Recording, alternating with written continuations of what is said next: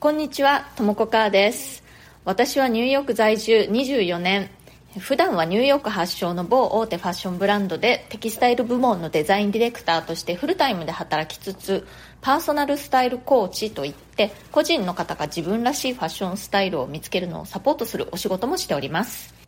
このチャンネルニューヨーク人生劇場では人種のるつぼ何でもありのニューヨークで私が働いて経験したことや日々の生活であったちょっと面白いことなどをシェアしていきたいと思います。ニューヨークの自由でポジティブな空気感がお伝えできたらなと思ってやっております。それでは今日もよろしくお願いします。はい今日はですねやるなら学生のうちというハッシュタグでお話ししたいと思います。結論から言いますと私はえやるなら学生のうちみたいなことってそんなにないんじゃないかなと逆に思うんですね。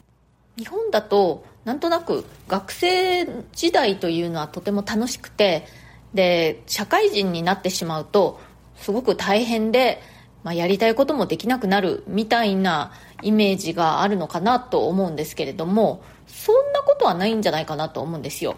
学生時代から社会人になる時ってもちろんその人間関係とかはね変わりますよね。今までいつも一緒にいた学校の友達とかバイト先の友達とかとはそんなにもう会えないようになるかもしれないですけれどもその代わりに新しくその職場での人間関係というのが始まるわけですね。どっちがいいとか悪いとかはねないと思うんですよ。学生であれ社会人であれ人間関係っていうものはまあ、いい時もあれば、面倒くさい時もあったり、まあ、時には気が合わない人とどうしても一緒に何かをしなくちゃいけないってことも、まあ、社会人であっても学生であってもあると思うんですねで。社会人になってからでもね、あの、たくさんかけがえのない友人とか、尊敬する人とかね、出会いはたくさんあると思います。学生から社会人になる時って、そうやって人間関係の変化というのはすごく大きいとは思うんですけれどもそれ以外はね正直そんなに変わらないんじゃないかなって思うんですよね私は。結局そのあなたという人は学生であっても社会人であっても同じ人間であることには変わらないと思うんですよね。だからそんなに興味がガラッと社会人になった途端に変わるっていうこともないし性格とかまあ、あの得意なこと不得意なこととか別に学生であれ社会人であれ同じあなただと思うんですよ。私は自分自身のことを振り返っても学生時代の自分と社会人になってからの自分って、まあ、一つの道でずっとつながっている感じでというかなんならもっと子供の頃から現在に至るまでずっと一つの道でつながっているという感じがしますね。中年になっても中身は中学生の頃とかと大して変わらないような気がします。その時その時で興味があることにいろいろ手を出してみて、まあ、楽しかったり成功したこともあればあんまりうまくいかなかったこととかこりゃ向いてないなと思ったこととかいろいろあります。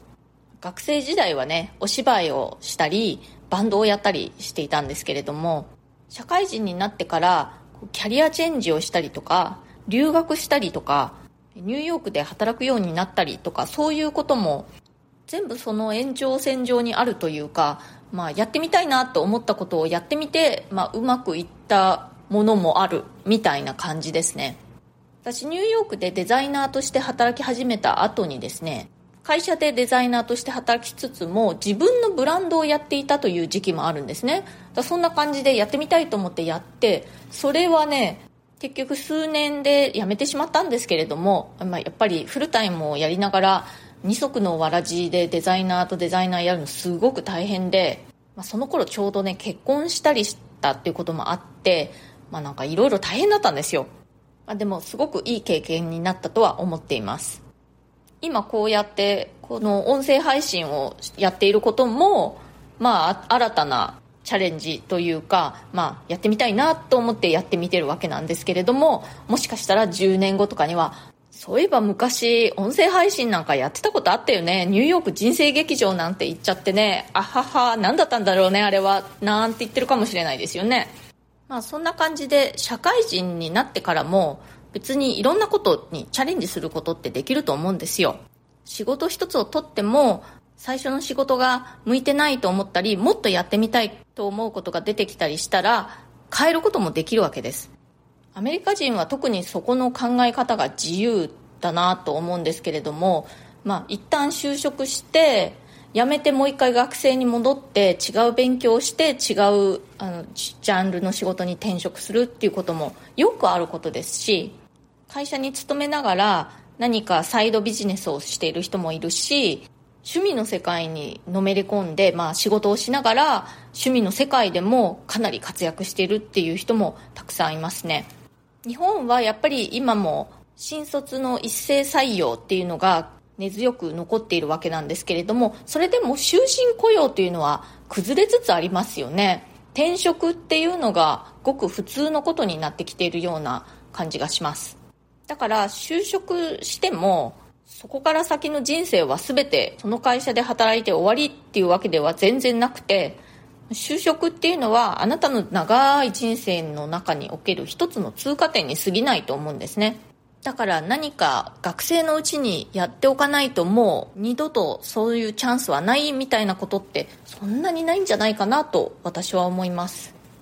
自分の興味のあることを自分なりに勉強したりとか、まあ、何かやってみたいことに手を出してみたりとかいうのは学生であっても社会人であってもいつでもできることだと私は思うんですね、まあ、そしてそうやって一つ何かやってみたことでそこからまた人生が別の方向に展開していくっていうこともねあると思うんですよ。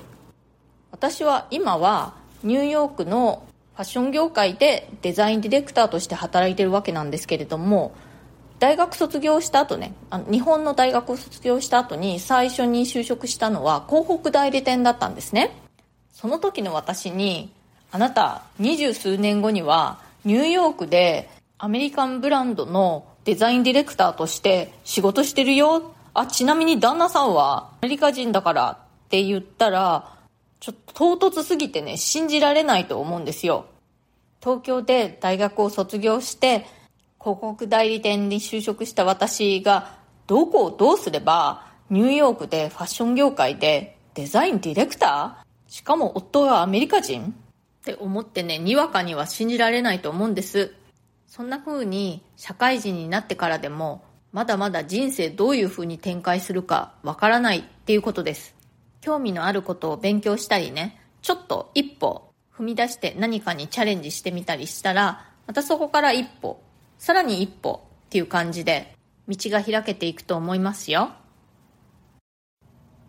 はい。というわけで今日はやるなら学生のうちというハッシュタグでお話しさせていただきました。まあ、学生のうちにどうしてもやっておかないといけないっていうようなことはないんじゃないかなっていうのが私の考えです。